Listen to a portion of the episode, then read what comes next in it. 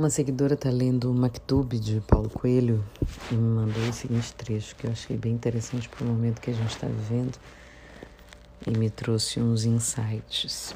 Diz o mestre: Daqui por diante, por algumas centenas de anos, o universo vai boicotar os preconceituosos. A energia da Terra precisa ser renovada. As ideias novas precisam de espaço. O corpo e a alma precisam de novos desafios.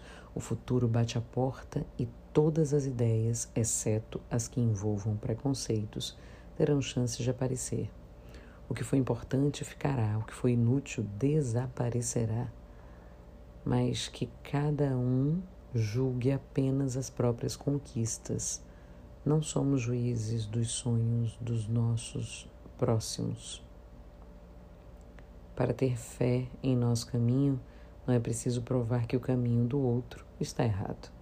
Quem age assim não confia nos próprios passos. E outro dia eu estava falando nas minhas redes sociais sobre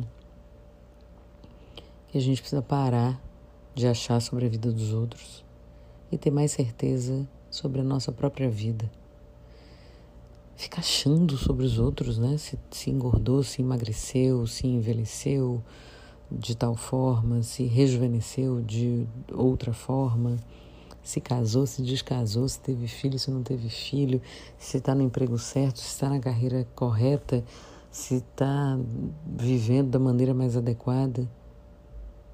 E sobre a sua vida? Que certezas você tem?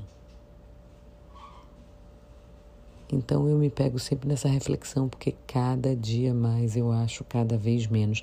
E aí não, não me boto num, num altar, num lugar de privilégio, é, de, de ser a melhorzinha, não. Porque ainda acho, ainda acho sobre a vida das pessoas. Mas tenho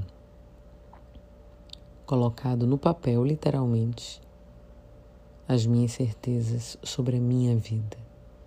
Quero cuidar cada vez mais da minha vida, dos meus propósitos, dos meus anseios, dos meus desejos, das minhas conquistas, das minhas coisas, sabe? Do que é importante para mim e só. E aí, às vezes, aos olhos das outras pessoas, você fica chato porque ou chata, porque você não quer mais saber. Então, quando vem me contando assim, sabe?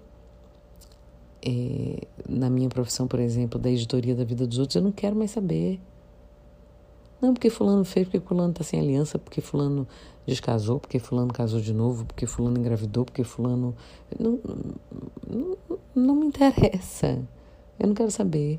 E aí, quando eu não me faço mais de caixa de ressonância para essas coisas, as pessoas estranham. Assim, hum, que chatice.